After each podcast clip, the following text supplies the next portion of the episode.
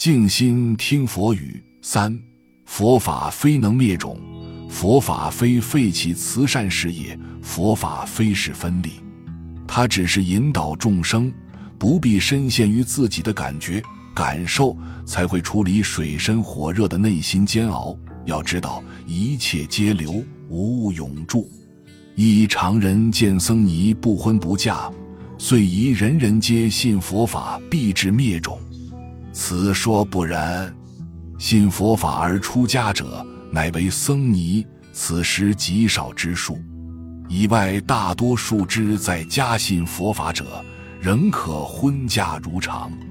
佛法中之僧尼，与他教之牧师相似，非是信徒皆应为牧师也。二常人见僧尼为之弘扬佛法，而于建立大规模之学校、医院。善堂等利益社会之事未能努力，遂遗学佛法者废弃慈善事业。此说不然。依佛经所载，布施有二种：一曰财施，二曰法施。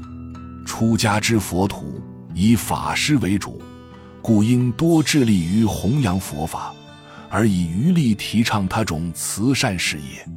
若在家之佛徒，则财施与法施并重，故在家居士多努力做种种慈善事业。近年以来，各地所发起建立之佛教学校、慈儿院、医院、善堂、修桥、造凉亭，乃至施米、施衣、施钱、施棺等事，皆是有所闻，但不如他交账外国慈善家之财力所经营者规模扩大耳。三进京经济学者。为人人能生利，则人类生活发达，乃可共享幸福。因专注重于生利，遂以信仰佛法者，为是分利而不生利，殊有害于人类。此说亦不免误会。若在家人信仰佛法者，不碍于职业，是农工商皆可为之。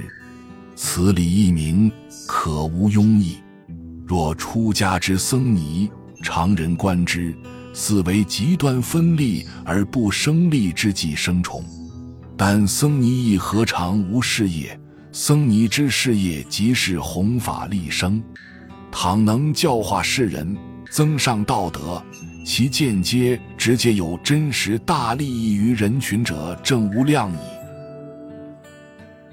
本集就到这儿了，感谢您的收听，喜欢请订阅关注主播。